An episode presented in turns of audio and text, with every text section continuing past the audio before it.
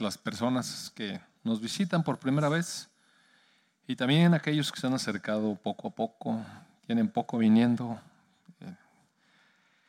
Nos gozamos todos en este tiempo de adorar al Señor. Eh, hermoso adorar a nuestro Dios. Vamos a iniciar el mensaje de hoy con una oración. Amado Padre bueno, te damos tantas gracias. Bendecimos tu nombre, Señor. Nos gozamos delante de tu presencia, disfrutándote, Padre. Gracias que has abierto el camino hasta, hasta tu presencia a través de nuestro Señor Jesús, como hoy cantamos. Por eso, Señor Jesús, te alabamos y te exaltamos. Nos regocijamos en ti y te agradecemos profundamente. Padre, pues que tu palabra fluya y que edifique el espíritu de cada uno de mis hermanos. En el nombre de tu Hijo Jesús. Amén. Amados hermanos, pues eh, les rogaría que pusieran mucha atención al mensaje de hoy. Fíjese que es un mensaje, es un mensaje de Dios. Eh, en realidad yo no vengo los domingos aquí a, dar discursos, ni tampoco a entretener. Eh, siempre luego con temor de Dios, porque estamos hablando con la iglesia, con la novia de Cristo. Y este, este, conjunto de personas es muy importante para Dios. Sus hijos amados. Eh, dirigirme a ustedes, eh, hablarle a la iglesia es hablar con los hijos de Dios. Y es un grupo de privilegio, mire. Hoy tengo un mensaje, bueno, hemos estado hablando en todo este proceso de los días que hemos estado hablando acerca de, pues que Dios nos dio la oportunidad de estar reunidos desde hace 18 años juntos como una familia, como una familia. Eso somos, una familia. Y bueno, eh, ha habido unos temas que hemos estado tocando, son los mismos que tocamos tanto con los matrimonios como ayer con quienes quisieron venir a la iglesia, que no, no están en una relación de matrimonio o tienen conflictos, como sea o por razones eh, de su logística, pudieron haberse dio también matrimonios, se dieron cita ayer aquí. La próxima semana ya anunció Eliud que van los, los jóvenes se van a reunir con este propósito. Y les quiero comentar que también a los niños, a los niñitos se les están dando los mismos temas, claro, adecuados para ellos allá. Desde semana a semana se ha estado haciendo esto.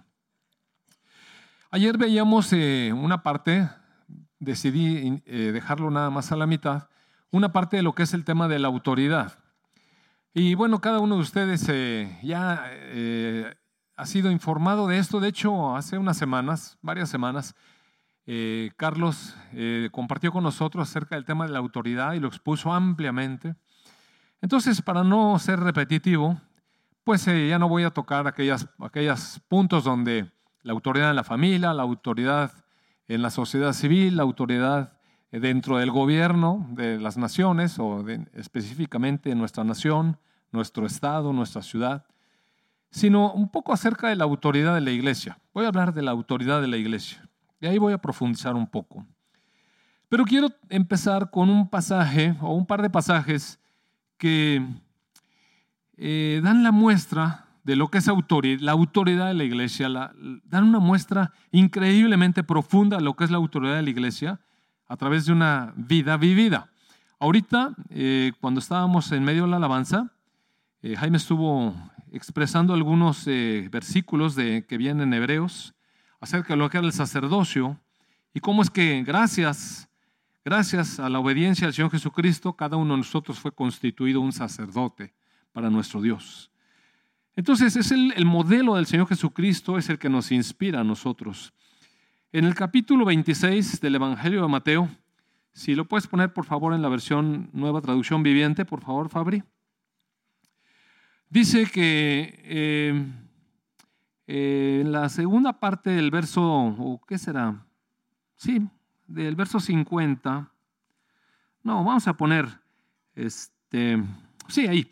Dice, entonces los otros agarraron a Jesús y lo arrestaron. Pero uno de los hombres que estaba con Jesús, todos sabemos que fue Pedro, sacó su espada e hirió al esclavo del sumo sacerdote y le cortó una oreja. Entonces Jesús le dijo, guarda tu espada, le dijo Jesús. Los que usan la espada morirán a espada.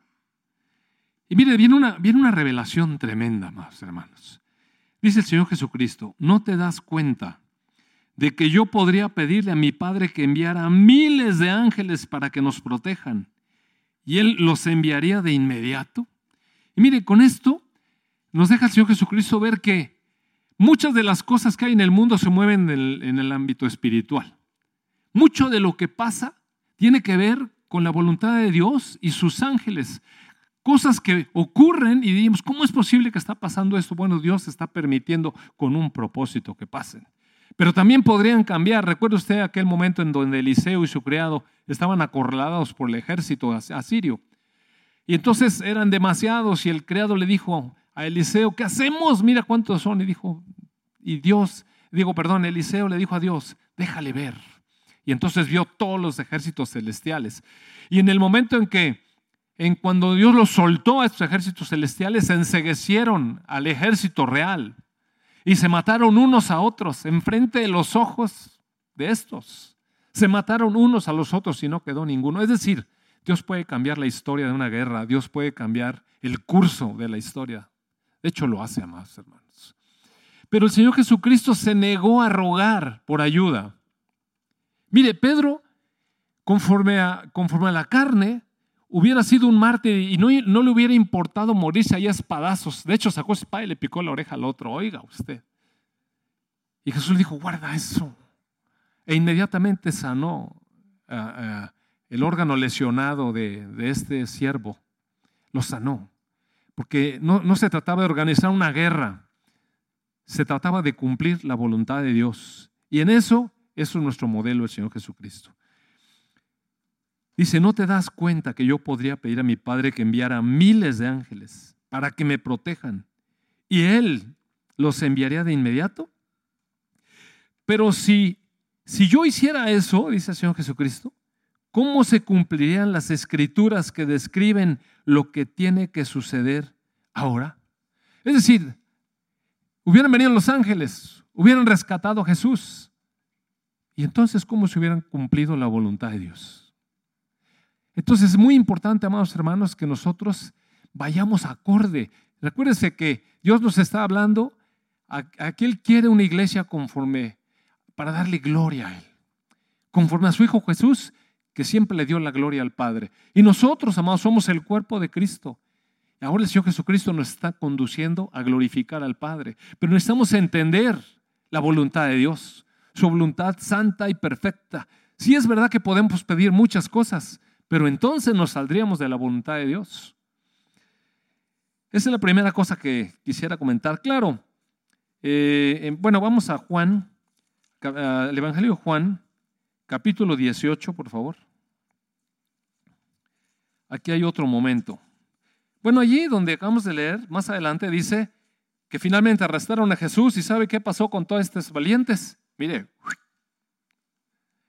o sea, es muy interesante, es muy interesante que Pedro estaba dispuesto a, generar ahí un conflicto donde muy posiblemente lo hubieran matado, pero cuando escuchó las palabras espirituales no entendió el mensaje y mejor se fue. Jesús lo desarmó y entonces ya si es sin armas, entonces no juego. Y se fue junto con los demás discípulos. En el capítulo 18 del Evangelio de Juan, ya está arrestado el Señor Jesucristo, es presentado delante del gobernador de Judea en ese momento, Pilato. Y entonces Pilato se, acerca a Jesús para preguntar por qué lo traen preso. Y le dijo Pilato en el verso 33, capítulo 18, Evangelio de Juan, Pilato volvió a entrar en su residencia, pidió que le trajeran a Jesús y le dijo, ¿eres tú el rey de los judíos? ¿Eres tú el rey de los judíos? En el verso 36 Jesús le contesta, mi reino no es un reino terrenal. Si lo fuera, mis seguidores lucharían para impedir que yo sea entregado a los líderes de los judíos. Pero mi reino no es de este mundo. Fíjese las palabras.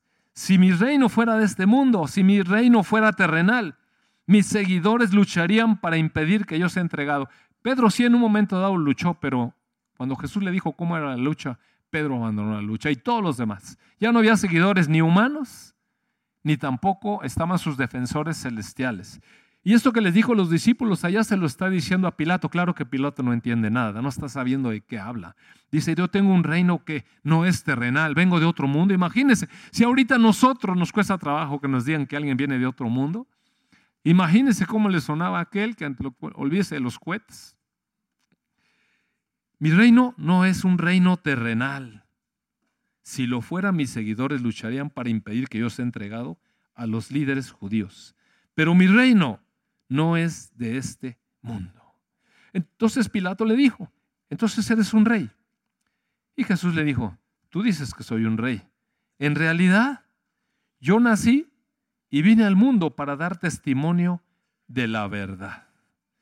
Todos los que aman la verdad reconocen que lo que digo es cierto. Y como Pilato no entendía nada de la verdad, entonces le dijo, ¿y qué es la verdad? Y no entendió nada. Pero lo importante son las respuestas que está dando Jesús, la dirección que nos está dando a nosotros, que sí entendemos el ámbito espiritual, ¿verdad? Sí entendemos. Si mi reino fuera de este mundo, las cosas caminarían diferente. Entonces, ¿cuál es la autoridad que tiene la iglesia? ¿Cuál es la autoridad que tiene la iglesia? A veces, yo comentaba ayer con el pequeño grupo que estaba aquí, que a veces se piensa terrenalmente, la iglesia desafortunadamente no ha logrado zafarse de ese pensamiento terrenal y piensa que si, que si personas de la iglesia ocuparan los cargos públicos, este mundo sería diferente.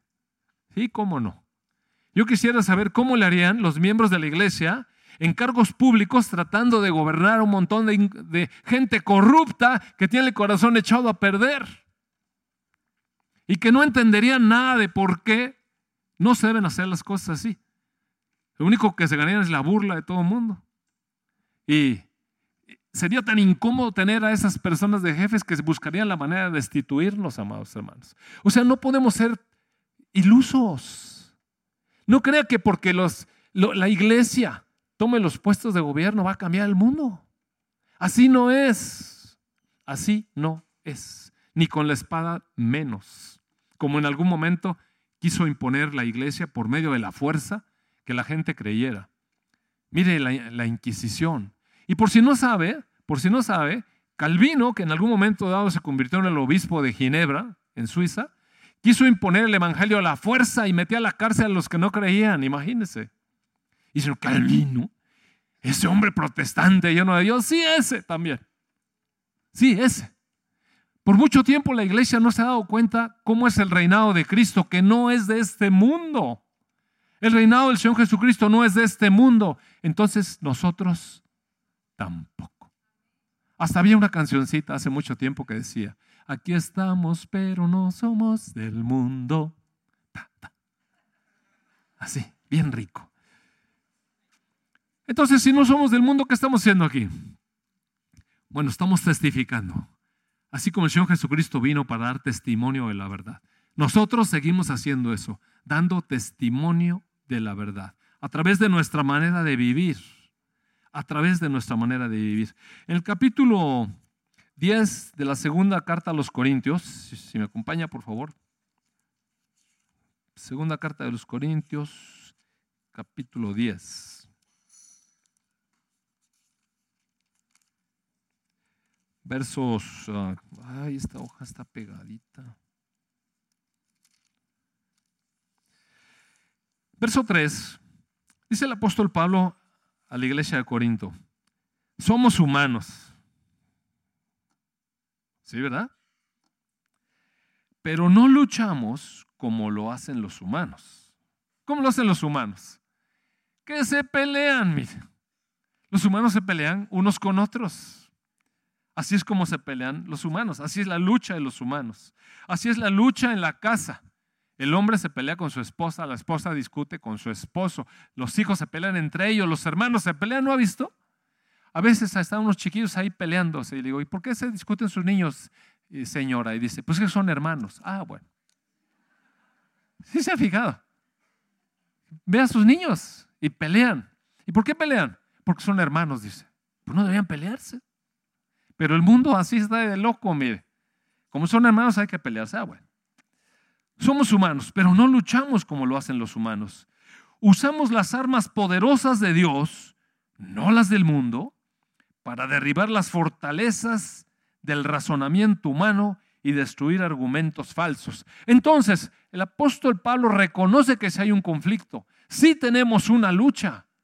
No quiere decir que no tenemos lucha, claro que tenemos una lucha, pero esa lucha en primer lugar no es, contra las personas, hermanos nuestros o congéneres nuestros aunque no sean hermanos de la iglesia, pero no estamos llamados a pelearnos ni aún con los que no creen.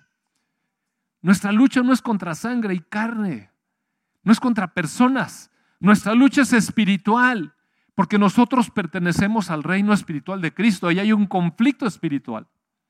Entonces, ¿cómo vamos a pelear ese conflicto? Bueno, tenemos armas poderosas de Dios, no las del mundo. Miren, no se consigue una bomba atómica, amado hermano. No necesitamos enriquecer uranio ni plutonio. Necesitamos conocer cuáles son las armas que Dios nos concedió y son armas poderosas de Dios. ¿Y son para qué? Para derribar las fortalezas del razonamiento humano y para destruir argumentos falsos. Y si usted se fija, tiene mucho que ver con el pensamiento. ¿Ya se fijó? Mire, el gran problema que tiene la gente es que está engañada en su pensamiento por el engañador.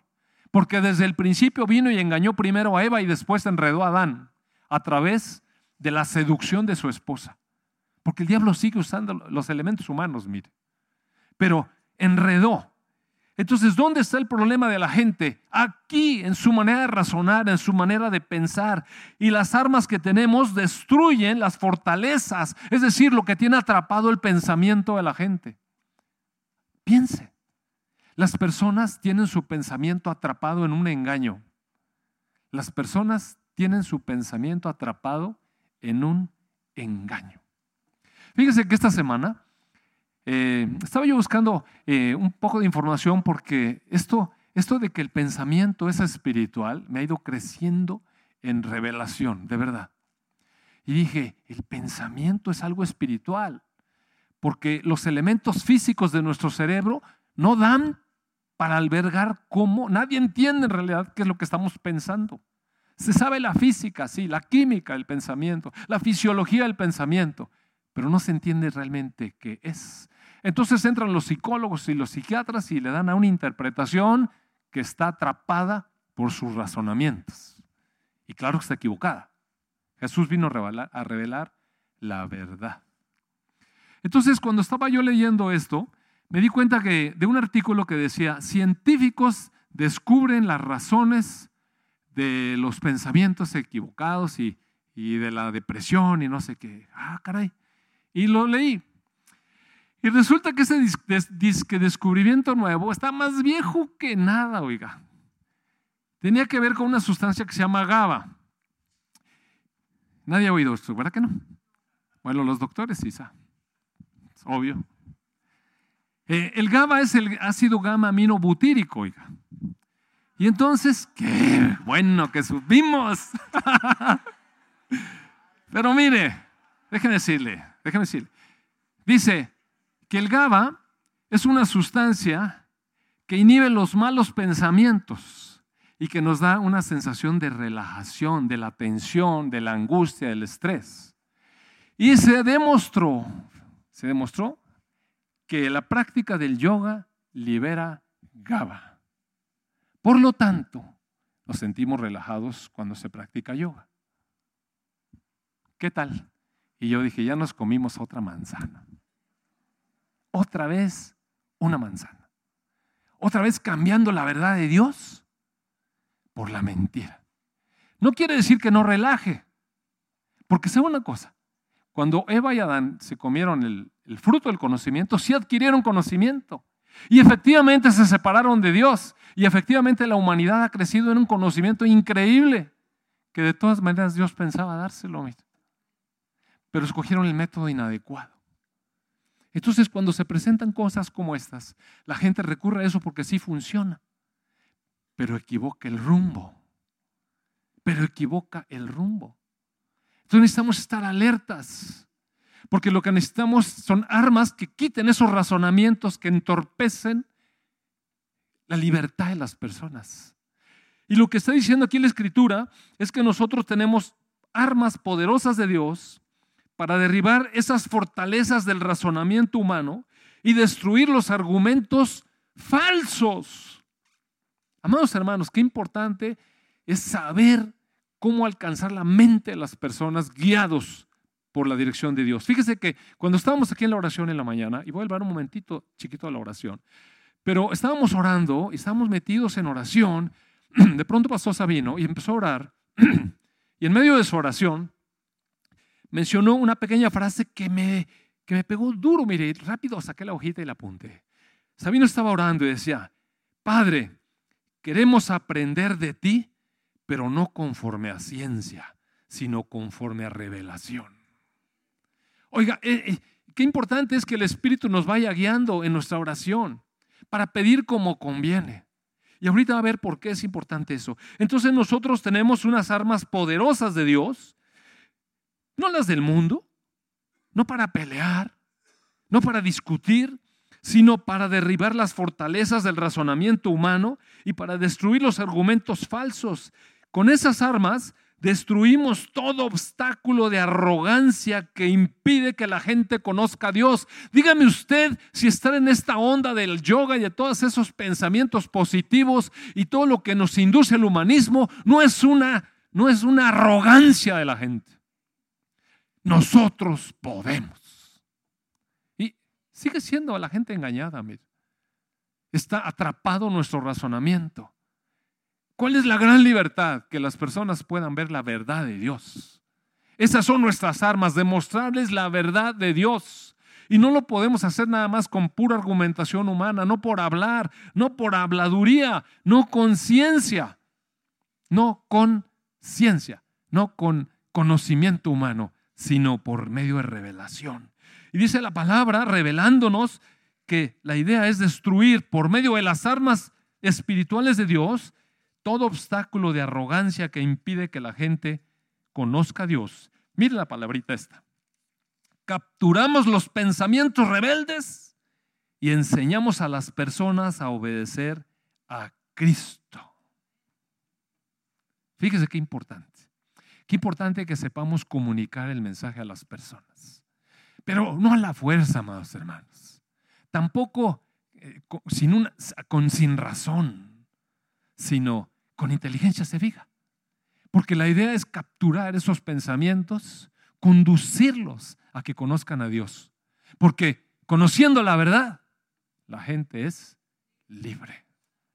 Conociendo la verdad, la gente es libre. Y entonces tenemos armas de Dios que son poderosas. ¿Y cuáles son esas armas poderosas de Dios?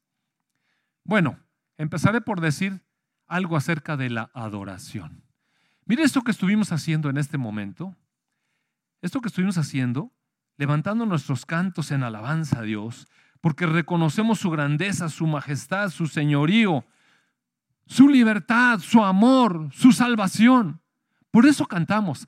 Además a Dios sí le gusta la música, mire, porque cuando Él creó a Satanás, lo puso como el ángel que dirigía los coros celestiales.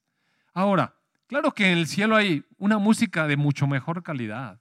Aunque ahorita, ahorita pudimos disfrutar una buena música, pero ¿se imagina la música del cielo? Claro que hay una buena música, pero a Dios le gusta que le cantemos y le gusta que lo alabemos, que lo adoremos. ¿Por qué? Porque eso es justo. Porque aparte, si no adoramos a Dios y lo alabamos, ¿sabe una cosa? Nuestra adoración, hay un sentido de adoración innato en cada una de las personas, va a adorar otra cosa. O va a adorar un Dios falso o va a adorarse a sí mismo.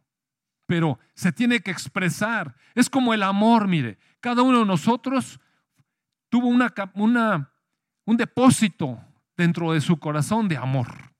Y respondemos al amor y estamos necesitados de dar nuestro amor.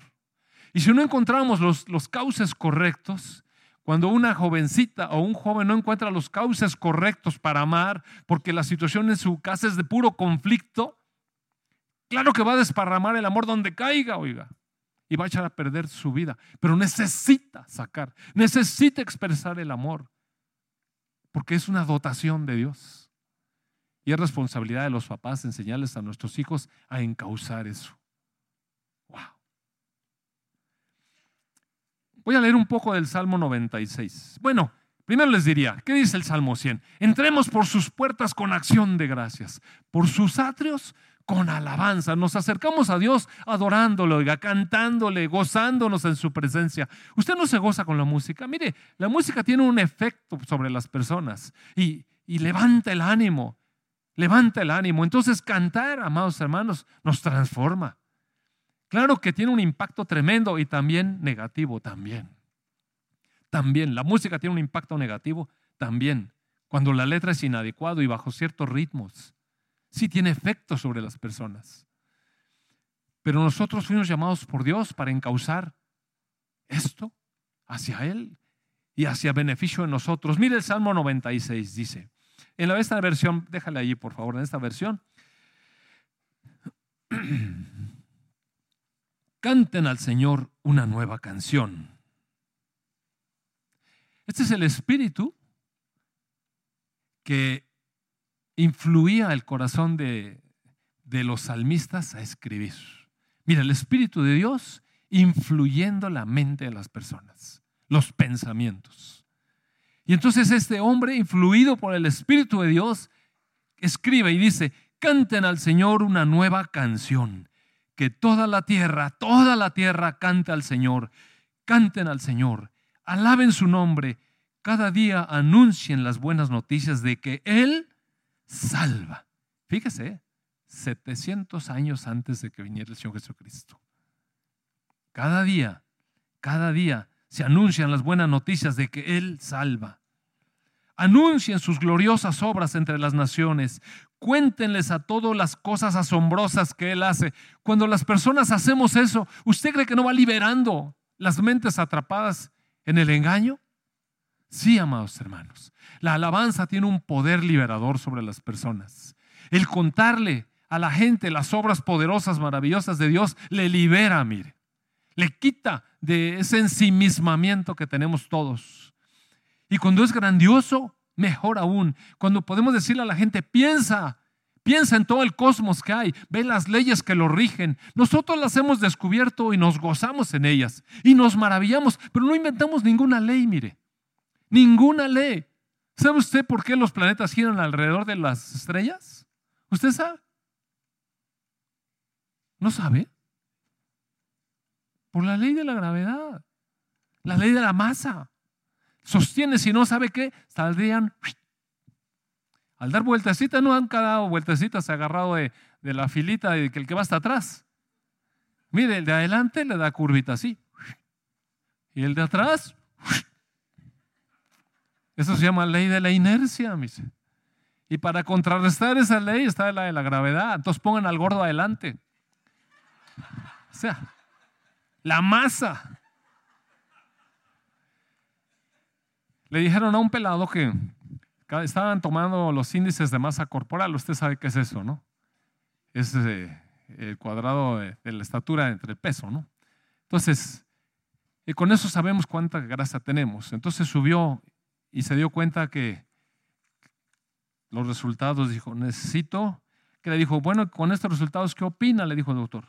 Pues necesito crecer unos 20 centímetros. Pues sí. La cuestión es esta, amados hermanos. Grande es el Señor. Mire, si uno piensa realmente en la grandeza de las cosas, uno se maravilla. Pero pensar bien, no a lo tonto, pensar bien. Grande es el Señor. Él es más digno de alabanza. A Él hay que temer por sobre todos los dioses. Los dioses de las otras naciones no son más que ídolos. ¿Por qué? Porque hay un Dios del sol, un Dios de la lluvia. Un ¿Cómo crees? Es la creación de Dios. El Dios que todo lo creó está por encima de todas las cosas y le pone leyes a las cosas. Honor. El Señor hizo los cielos Honor y majestad lo rodean, fuerza y belleza llenan su santuario. Oh naciones del mundo, reconozcan al Señor, reconozcan que el Señor es fuerte y glorioso. Den al Señor la gloria que se merece. Lleven ofrendas, entren en sus atrios, adoren al Señor en todo su santo esplendor. Que toda la tierra tiemble delante de Él. Que digan, las, que digan a todas las naciones, el Señor reina. El mundo permanece firme y no puede ser sacudido. Él juzgará a todos los pueblos con imparcialidad. Que los cielos se alegren, que la tierra se goce, que el mar y todo lo que contiene exclame sus alabanzas, que los campos y sus, y sus cultivos estallen de alegría. Oiga, ¿qué, es que mire, si uno se mete en el espíritu que está hablando, cuánta libertad, amados hermanos, para adorar a Dios. Y eso Mire que parece un simple hablar, eso se llama guerra espiritual, porque el enemigo lo único que quiere es, que, es distraer nuestra adoración de Dios. De hecho, él lo pretendió hacer con el Señor Jesucristo. Y dijo, te voy a dar todo esto si me adoras. Y, y Jesús lo mandó a volar bien rico. Bien rico. ¿Y nosotros? ¿Qué tal cuando el enemigo se acerca y nos dice, ¿qué tal que me adoras y te doy un poco de esto? Y a veces nos conformamos con unas pocas migajas de lo que ofrece. Pero cuando entendemos cuál es la grandeza de Dios, como hasta los cultivos pueden estallar de alegría y los árboles del campo y del bosque cantan con alegría delante del Señor, porque Él viene, viene a juzgar la tierra, juzgará al mundo con justicia y a las naciones con su verdad. Cuando uno ha despertado, del letargo espiritual, cuando ha sido abierto el razonamiento de uno por la verdad del Evangelio, amados hermanos, qué gozo leer los salmos. Es un deleite. Cuando antes es una escritura que solamente parece poesía hebrea, o cuando pues, no entendemos nada, pues, ¿quién sabe qué estará diciendo eso? Y así estuvimos, amados hermanos, en esa ceguera. Le doy tantas gracias a Dios que nos permite alabarlo a través de los salmos, de, lo, de, las cantos que exaltan su nombre, pero encima de eso le ponemos música. Oiga, qué deleite. Qué deleite. Cuánta sanidad hay para nuestra alma, amados hermanos. Cuánta sanidad para nuestra alma. Pero todavía hay un grado más profundo, mire. Porque adorar, esta arma de adorar, no solamente son canciones, no solamente estar prendiendo la radio y estar ahí moviéndose. Si me pones por favor Génesis 22, le voy a enseñar un grado más profundo de adoración, un grado profundo de adoración. El verso 1 dice, Génesis 22, verso 1, tiempo después, Dios probó la fe de Abraham. Abraham, lo llamó Dios. Sí, respondió él, aquí estoy. Y Dios le dijo, toma a tu hijo, tu único hijo. Y yo pienso que Abraham estaba pensando, mi único hijo, pues yo tengo dos, entonces Dios le aclara, sí, sí, a Isaac, a quien tanto amas. Y vete a la tierra de Moria. Allí lo sacrificarás como ofrenda quemada sobre uno de los montes, uno que yo te mostraré. Wow, amados hermanos. Qué bonito va a ir a Dios, ¿verdad? Y a veces pensamos, es que a mí me gustaría escuchar a Dios, pero luego a veces no nos gusta lo que nos dice. A veces no nos gusta. Es que me gustaría. Y luego cuando vamos ya regresamos todos enojados. Como cuando mis hijos decían, es que ¿por qué no podemos ir? Y yo le explicaba y salían peor de enojados. Dije, pues me preguntaste que por qué no. Pues, ¿verdad? A veces uno quiere oír lo que quiere oír. Total que Dios le habló a Abraham y le dijo lo que él pretendía. A la mañana siguiente, a la mañana siguiente, no dentro de un año, Abraham se levantó temprano, ensilló su burro y llevó con él a dos de sus siervos junto con su hijo Isaac. Después cortó leña para el fuego de la ofrenda y salió hacia el lugar que Dios le había indicado. Al tercer día de viaje, Abraham levantó la vista y vio el lugar a la distancia. Quédense aquí con el burro, dijo Abraham a los siervos. El muchacho y yo seguiremos un poco más adelante. Allí adoraremos y volveremos enseguida. Wow. No dijo, ahorita vengo, voy a matar a este. Fíjese, es que mire, piense, allí voy a obedecer a Dios, es lo que está diciendo. Y vamos a hacerlo juntos, es más. Pues el muchacho ya caminaba, mire, y Abraham estaba viejito, imagínense. ¿Cómo le iba a hacer? Necesitaba la colaboración de Isaac, ¿sí o no? Entonces dijo, vamos a ir. El muchacho y yo vamos a adorar. Y luego, ¿qué dijo? Voy a regresar todo llorando. Dijo, luego vamos a regresar. Vamos a regresar. Y entonces, hace un tiempo escuché una predicación que Abraham estaba hecho pedazos con la petición eh, que Dios le había hecho, no sé qué tanto, pero si uno lee la palabra, eh, no inventa cosas. En Hebreos 11, pues sí. En Hebreos 11, en el verso 17, dice, fue por la fe, fue por la fe, que Abraham ofreció a Isaac en sacrificio cuando Dios lo puso a prueba. Abraham, quien había recibido las promesas de Dios, estuvo dispuesto a sacrificar a su único hijo Isaac, aun cuando Dios le había dicho, Isaac es el hijo mediante el cual procederán tus descendientes. Abraham llegó a la conclusión, fíjese, es un, es un resultado de pensar. ¿Se fija? Si usted llevó lógica, se acuerda que en lógica existen los silogismos y tienen dos premisas. Si tal cosa es esto y tal cosa es esto, luego es esto y se llama conclusión. O sea, pensó, amados hermanos. Dios no quiere que excluyamos nuestro pensamiento. Abraham dijo, bueno, si Dios me está pidiendo que lo mate y en este hijo me está diciendo que vienen los descendientes, quiere decir que no se puede morir. Yo no sé qué va a pasar, va a acabar todo chamuscado, pero vamos a regresar. Dice, pues no dice, concluyó, concluyó que si Isaac moría, Dios tenía el poder para volverlo a la vida y en cierto sentido Abraham recibió de vuelta a su hijo de entre los muertos porque había decidido obedecer a Dios. Es decir, sacrificarlo y quemarlo, porque esa fue la petición. ¿Y qué fue lo que movió a este hombre? La fe en Dios, es decir, creer, creerle. Y no estoy diciendo, hermanos, hermanos, por favor,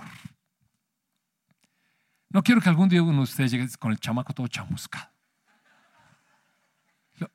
Sí, sí, no se trata, mire, porque a veces somos amados hermanos. No escuche mal, no escuche mal.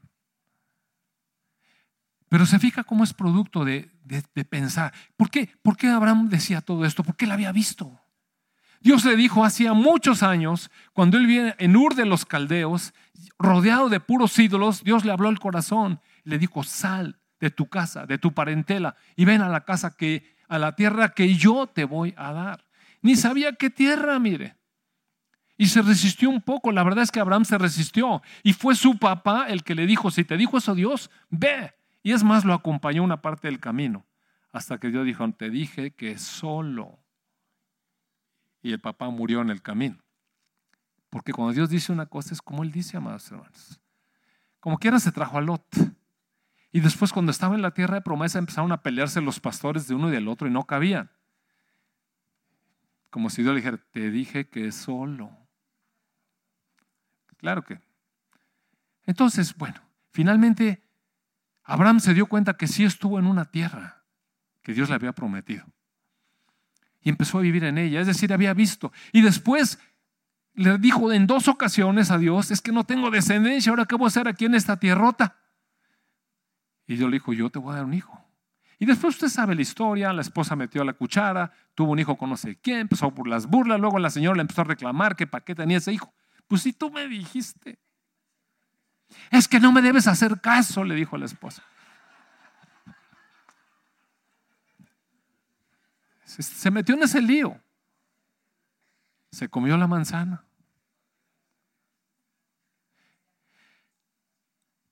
El asunto eh, es que sí tuvo fe y creyó.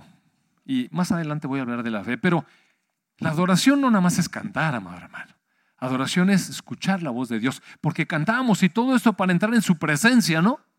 Y cuando estamos en su presencia, entonces ponemos atención y escuchamos. Y escuchamos quizás un mensaje como el de hoy, o quizás cuando Dios nos habla personalmente al corazón.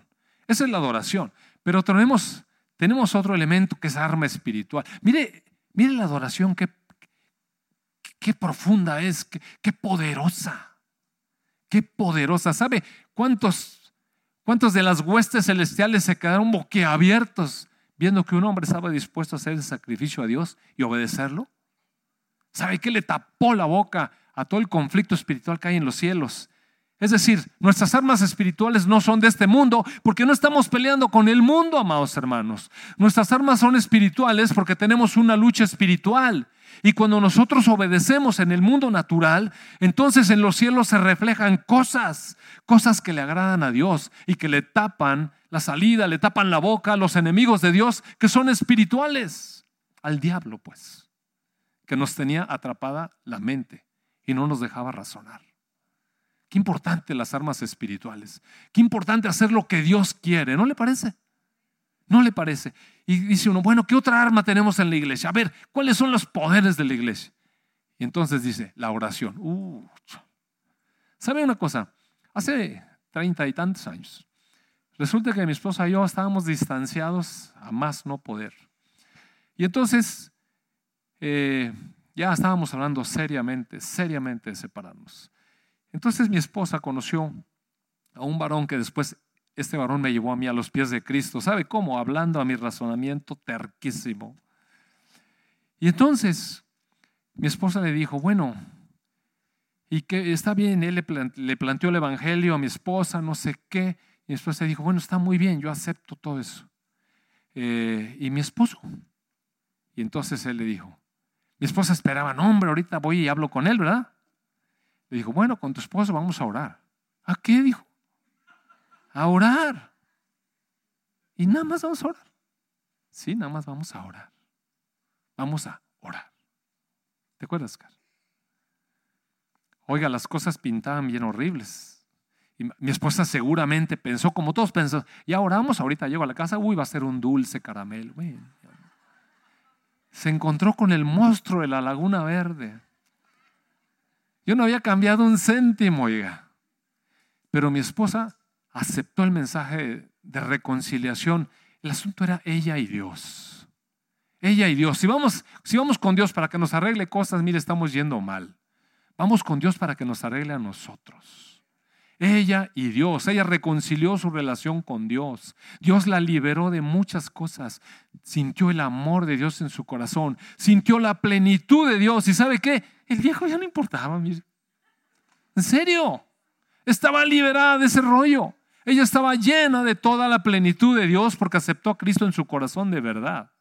Y entonces, poco a poco empezó a asistir a la iglesia y empezó a tocar alabanzas y, y tocaba alabanzas en la casa con el piano. Y yo cuando llegaba todo furibundo porque yo estaba preso de la ira, me caía bien gordo que ella estaba bien contenta tocando alabanzas. Pero son armas espirituales, amados hermanos. Y además oía por allá.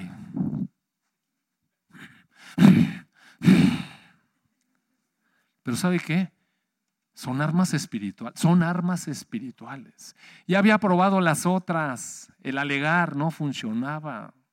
Si yo tenía, mire, ninja en alegadora. Era el ninja alegón.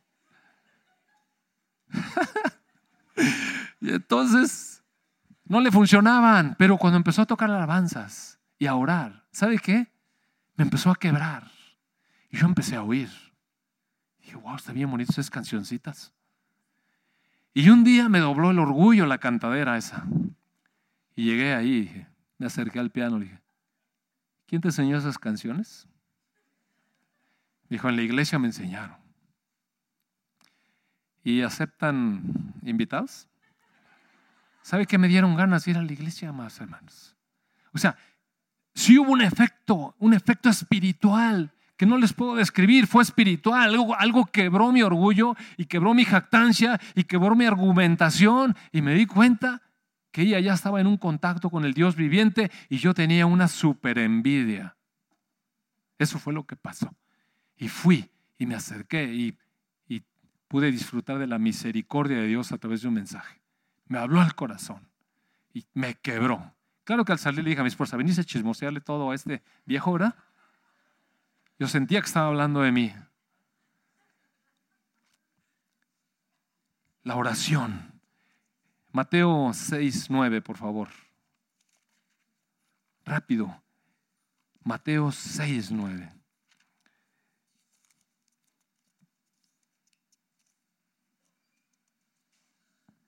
El Señor Jesucristo está hablando, bueno, voy a leer un poco antes para leer el contexto, porque si no, nos vamos a perder un poquito. En el verso 5, Mateo 6, verso 5 dice, cuando ores, asume que oramos, no hagas como los hipócritas a quienes les encanta orar en público, en las esquinas de las calles, en las sinagogas donde todos pueden verlo. No se trata de lucirse, amado hermano. Hay hermanos que dicen, es que ora tan bonito. Ya tiene su recompensa. Ya, ya tiene su recompensa. Ya oró muy bonito el hermano. Ya está su recompensa. Reconocimiento de los hombres. Pero nosotros oramos porque no estamos buscando esa recompensa, que nos vea la gente y que diga, qué espiritual el hermano. Mire, les digo la verdad, no van a recibir otra recompensa más que esa. Recuérdense una cosa, el Señor Jesucristo vino a decirnos la verdad.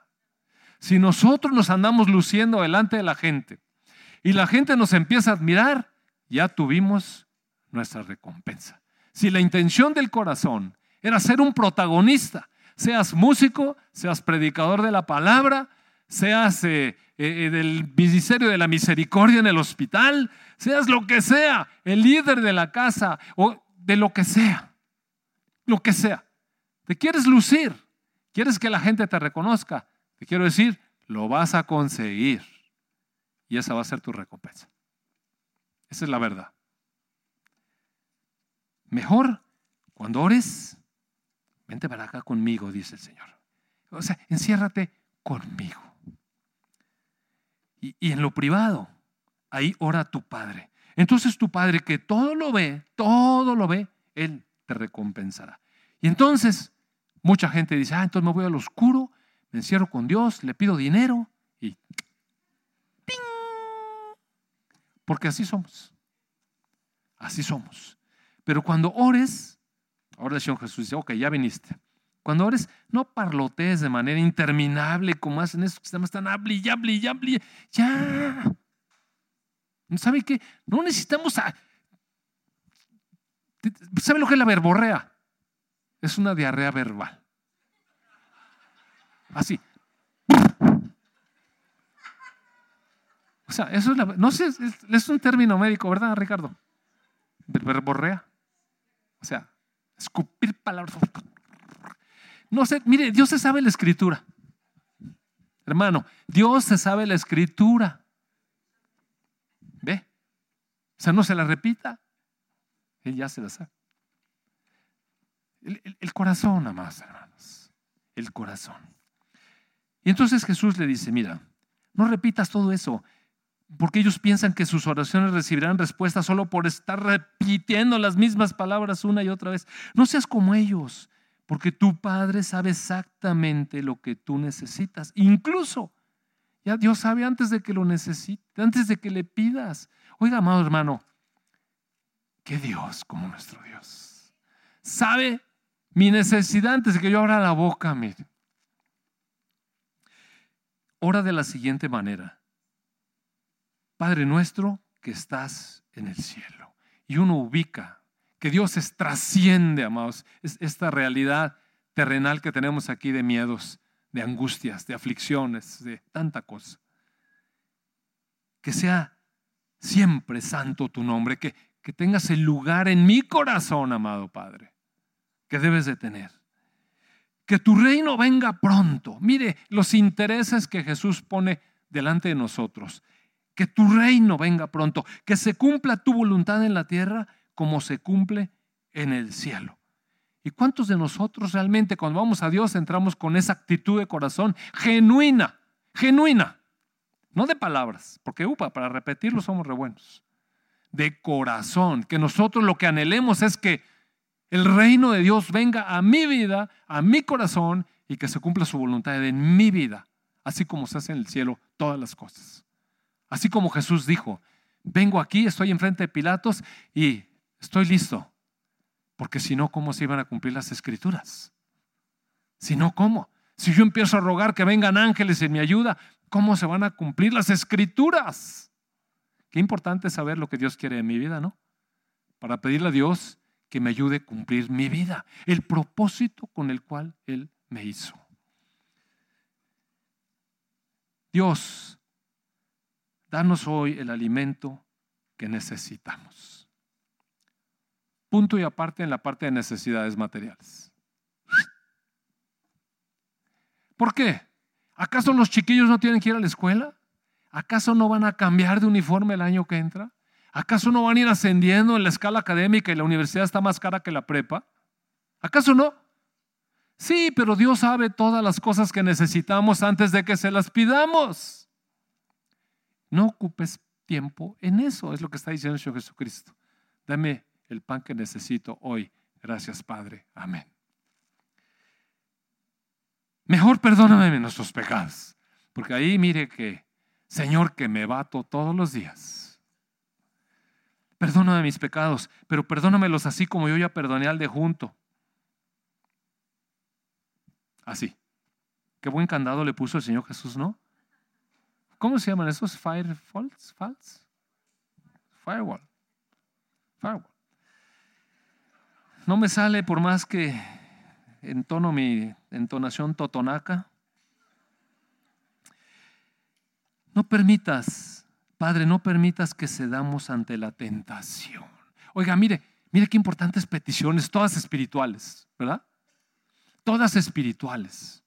O sea, una limitadísima petición por cosas materiales, porque sí las necesitamos, pero necesitamos las cosas materiales guiadas del Espíritu. Dame el pan de cada día y todo lo demás, Señor. Gracias. Pero perdonar los pecados, amados hermanos, es importantísimo porque si no nos deja atrapados en el pensamiento. Y estamos hablando aquí de las armas espirituales que traen libertad, no esclavitud. Y muchos, muchos, muchos de los creyentes viven en esclavitud por falta de perdonar. Y aunque se dice que sí, y no, sí, yo ya lo perdoné, no es verdad. Porque Dios conoce los corazones. Y sí sabe. Y no permitas que cedamos ante la tentación. Rescátanos del maligno, Padre. ¿Se fijó? Saque la proporción, si usted es medio matemático, cuéntele las letras y cuente cuántas letras tiene. Danos hoy el alimento que necesitamos. Y luego cuéntelas todas y luego divídale, saque la proporción. A lo mejor es como el 20%. ¿Ya, ya alguien la sacó? Los contadores, ¿qué está haciendo Luis? Amado hermano, la oración Mire, a lo mejor no voy a, no voy a poder terminar porque ya se me fue el tiempo. Pero este, hay más partes de la oración importantes. Quizás lo voy a dejar para la próxima semana. Más partes de la oración. La autoridad que nos da Dios para reprender a las fortalezas malignas. Otro rollo, mire, ese es otro rollo. Y más cosas. Hay tanto que mejor lo voy a dejar de momento aquí. Aquí lo voy a dejar. Eh, hay dos cosas que le quiero comentar. Una es una palabra que me dieron hoy y que en verdad me sacude y creo que quizás es el momento para, para soltarla. Veremos. Dice la escritura que cuando viene una profecía, la compartamos con los demás en la iglesia y eventualmente discernamos si hay eso. Eh, hace ya varias, varias semanas que han estado llegando comentarios así en ese sentido, pero un poco diluidos. Pero este fue muy directo y lo quiero poner. La palabra que me dieron hoy, veamos si es verdad, es que en la congregación se cierne una división. No se alarme. Se cierne una división, pero no de que se va a ir la mitad y la mitad se queda, sino una división en donde algunas personas dentro de la iglesia sienten o están un poco resentidos o están sentidos. Sí sabe lo que estar sentido, ¿verdad? Cuando uno lo lastimara un poquito, pues está uno poco sento, sentidito. Así como cuando la esposa este, le dice al esposo que se dé vuelta ahí y uno ya sabe que se tiene que dar la vuelta y uno queda un poco sentidito, así, pues, ¿por qué no me estás diciendo, hombre? Todos los días nos damos la vuelta en el mismo lugar. Y sí, hay un poquito así como. O si le contesta uno feito a la esposa y, y le dice, sí, ya sé. Y ella se siente un poquito, poquito. Es que me dijiste un poco feo. El tono, dice mi esposa, mira, no es lo que me dice, sino el tono. Entonces, estoy llevando ya ahorita un poco de solfeo. Pero a lo mejor en la iglesia hay un poco de estar sentidos, como que hay una percepción de que le estamos dando una mayor importancia a la enseñanza a grupos de matrimonios o al matrimonio o así a esta parte que al resto de la iglesia, como si hubiera como si hubiera creyentes de primera, los que están casados y con una familia ordenada, y creyentes de segunda, los que tienen lío o no están casados, excepto los chavos. Y mire, hermano, hermano, eso no hay. Porque aquí no tenemos acepción de personas. Porque cada una de las personas que viene, independientemente de la condición que traiga, es un hijo de Dios. Fue objeto del amor del Dios. Las gotas derramadas de la sangre de Jesús fueron igual para todos. Así es que, ¿cómo vamos a hacer nosotros una diferencia? Sin embargo, podría haber ese pequeño malentendido. Y yo le quiero decir, si usted, si usted está pensando eso, si se siente un poco menos, mire, necesita traerlo al Señor y entregar esa cosa. Somos hermanos. Amado hermano, somos hermanos, cualquiera que sea su condición, somos hermanos. Si trabajamos eh, en ciertas áreas y hay que fortalecerlas porque nuestra sociedad está a punto de desmoronarse, déjame decir. Y aún si, usted es una persona que, tiene su familia media desintegrada, lo ideal para usted debería ser que sus hijos escuchen cómo debe ser, para que la sociedad se logre mantener. Porque así lo, así lo diseñó Dios, mire. Dios diseñó un hombre y una mujer y unos hijos. Y cuando salvó a la humanidad, la salvó con Noé y su esposa y sus hijos con sus esposas. O sea, es un diseño de Dios. No son caprichos míos, amados hermanos. Pero si alguien estuviera un poco sentido, mire, yo le invito de verdad a que se arregle con el Señor, con el Señor. Hasta me están dando ganas de invitar a lo que pasa al frente, pero no, porque, pues, no, no, es la idea. Pero sí le quiero decir, no deje que el enemigo le enrede el razonamiento. No deje que el enemigo lo atrape con, con, esos con los sentimientos que después suben a la cabeza y generan pensamientos enredados. No deje, amado hermano. De verdad, lo invito delante de Dios, no lo deje. Somos unos, somos uno en Cristo, un solo cuerpo, un solo cuerpo. Amén. Y la segunda cosa es que me pidió Sabino, sentía una dirección del Señor para orar, para orar de una manera especial, algo así una, orar por la gente de la alabanza. Entonces, vamos a dar lugar a esto. Voy a cerrar yo la enseñanza con, con una oración y ahorita pasamos a la administración. Amado Padre bueno, te doy gracias por tu palabra porque es la verdad. Porque habla nuestro corazón y nos muestra, Señor, el ámbito en el que nosotros nos desenvolvemos. Estamos en este mundo, Padre, y sabemos que el mundo está bajo el maligno pero que tú, Señor, viniste a reconciliarnos contigo y que nos has puesto por encima de este sistema maligno y nos has revelado tu verdad. Padre, gracias por tu palabra. Que penetre profundo en nuestros corazones, en nuestra mente, Señor. Conduce nuestros pensamientos a ti, amado Señor Jesús, cautivos a ti. Amén, amén. Sabino, puedes pasar.